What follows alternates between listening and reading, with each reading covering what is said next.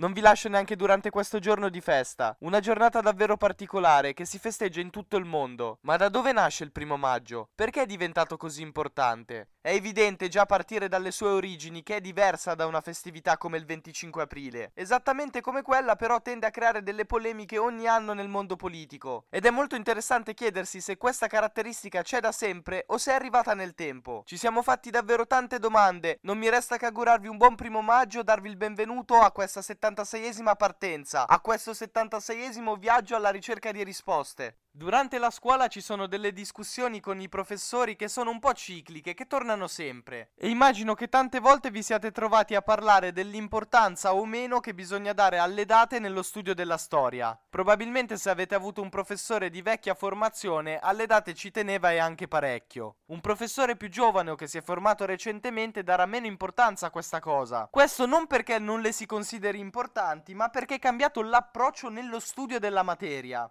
Non vi preoccupate, i professori e le professoresse continueranno a chiedervele a scuola, ma perché sono fondamentali anche per loro, per avere dei punti di riferimento. Senza questi diventa difficile anche raccontare la storia, perché chi ascolta capirebbe ben poco. Semplicemente le cose cambiano, le priorità si modificano e quindi ora gli storici sono molto più attenti al perché sono avvenute certe cose, piuttosto che a sapere la data precisa in cui sono successe. Questo cambio di approccio nello studio non arriva a caso, è portato dal più grande storico contemporaneo contemporaneo, ovvero il britannico Eric Osborne. È lui che teorizza l'esistenza di un lungo Ottocento e di un corto Novecento. Ha una visione molto particolare, secondo lui le caratteristiche dell'Ottocento iniziano già con le rivoluzioni di fine Settecento, quindi quella industriale, quella americana e quella francese, e si protraggono fino all'inizio della Prima Guerra Mondiale, ed è per questo che poi si parla di corto Novecento, perché quel secolo inizia dal 1914. Non è un caso che l'opera più importante di questo storico e che consiglio a tutti di leggere perché è fondamentale per capire che cosa è successo nel Novecento, si chiama Secolo Breve. Capito questo contesto, mantengo la mia promessa e vi dico di preparare la valigia, di stare attenti all'outfit perché ora stiamo per viaggiare sia nello spazio che nel tempo. Dato che il calcio non ci ha diviso ancora così tanto, andiamo a Parigi, nella capitale della Francia, e lo facciamo nel 1889, un anno non casuale, sono cent'anni dalla rivoluzione francese. È proprio in questa città, su queste strade, che un secolo prima prima si è creato lo strappo con quello che veniva definito in maniera dispregiativa l'ancien regime. Tutto ci suggerisce che qualche grande cambiamento è in arrivo, magari non grosso come quello della rivoluzione americana o della rivoluzione francese, ma qualcosa ci dobbiamo aspettare. Anche perché quando arriviamo noi c'è in corso un congresso particolare. È quello che darà vita alla seconda internazionale, quell'organismo politico che raggruppa tutti i partiti socialisti europei. Sta in piedi fino alla prima guerra mondiale. Questo a conferma del fatto, come teorizza Osborne, Osborne che in quel momento avviene un cambiamento decisivo tra quelle che sono le caratteristiche dell'Ottocento e quelle che saranno quelle portanti del Novecento. Siamo fortunati oggi perché non stiamo assistendo soltanto alla nascita di un esperimento politico davvero molto interessante, ma siamo anche nel luogo e nell'anno durante il quale il primo maggio passa da essere una giornata normale a essere quella dedicata alla festa internazionale dei lavoratori. Qualcuno potrebbe pensare che la nascita di questa festa non è niente, non abbia alcuna importanza. In realtà non è così. L'idea L'idea di tutelare la figura del lavoratore non era nata tanto prima, quella festa nasce perché si è negli anni dove si porta ad esempio avanti la grande battaglia per le otto ore di lavoro massimo. Stiamo parlando di un diritto fondamentale che noi ovviamente diamo per acquisito, anzi ci sembra scontato che una giornata di lavoro non possa durare più di quelle ore, ma all'epoca rappresentava un cambio di passo decisivo, significava davvero mettere al centro la figura del lavoratore, dedicargli addirittura una giornata, ma non soltanto a quello quello che faceva era dedicare una giornata alla sua tutela, era dedicare una giornata alla ricerca di maggiori diritti. È un evidente cambio di passo nella società, nell'importanza che la società si dà a se stessa. Ma non è un caso che avviene proprio in questo momento storico. Le rivoluzioni prima, i grandi cambiamenti dell'Ottocento, anche la formazione degli stati nazionali come l'Italia, sono movimenti così forti che creano uno strappo netto con il passato. Ma questo nel vero senso della parola perché vengono a crearsi nuovi spazi dove si possono esprimere delle forze che fino ad allora o non c'erano o erano state tenute a bada. La rivoluzione industriale in Inghilterra comporta l'introduzione della produzione capitalistica, il che porta alla creazione della figura dell'operaio, un nuovo fattore sociale, anzi il fattore sociale determinante per la storia del Novecento. Qua si verifica un'altra caratteristica fondamentale della storia e del suo corso, ovvero la formazione di alcuni paradossi. L'operaio, quando nasce, è la figura lavorativa più sfruttata e che ha meno tutele.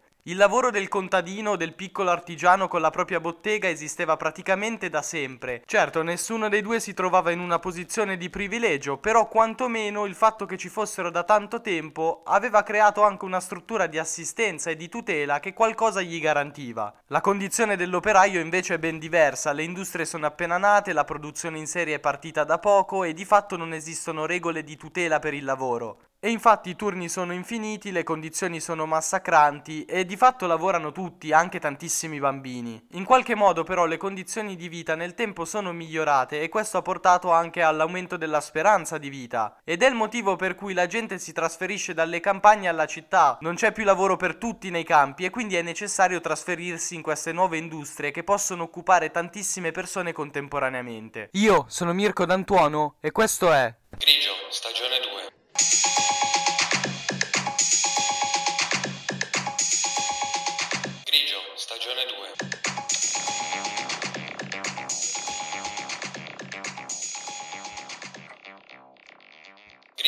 Stagione 2.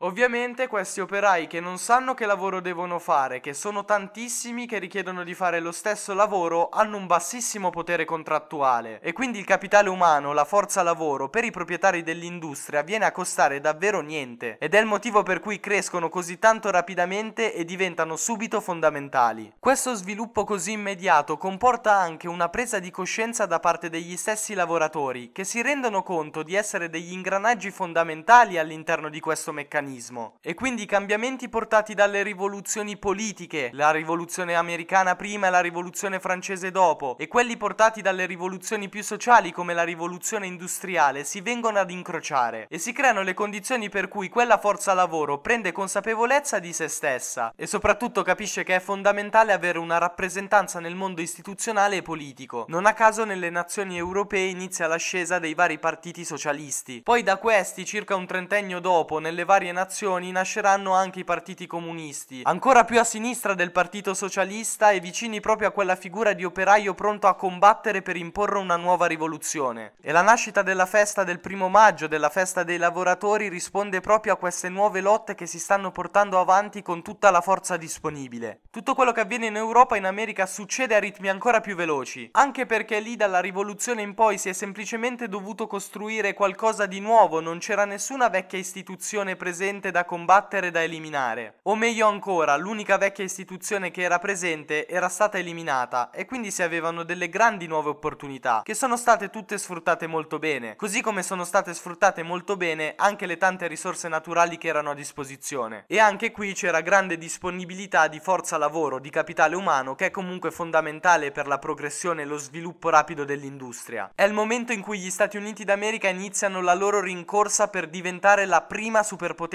mondiale e l'Europa inizia a risentire sempre di più dell'influenza americana. Una delle prime cose sulle quali un evento della società americana diventa un punto di riferimento è proprio la scelta del giorno, il primo maggio, per festeggiare la figura del lavoratore e portare avanti la lotta per la tutela dei suoi diritti. Prima che venisse ufficializzata, come vi dicevo prima, in quel congresso nel 1889 a Parigi, la festa internazionale del lavoro, diversi paesi celebravano il primo maggio e lo facevano per via di una cosa successa a Chicago. Nel 1886 l'industria americana era già molto sviluppata, così come erano già diventati abbastanza forti i sindacati, che in quell'anno proclamano uno sciopero generale in tutto il paese e viene chiamato la Grande Rivolta. Ovviamente le questure delle città erano molto preoccupate. Le manifestazioni vanno avanti per giorni e proprio a Chicago il 3 maggio i lavoratori della fabbrica McCormick che produceva mieti trebbie si scontrano con la polizia. Il fatto è che gli agenti erano stati mandati lì con l'ordine di reprimere anche con la violenza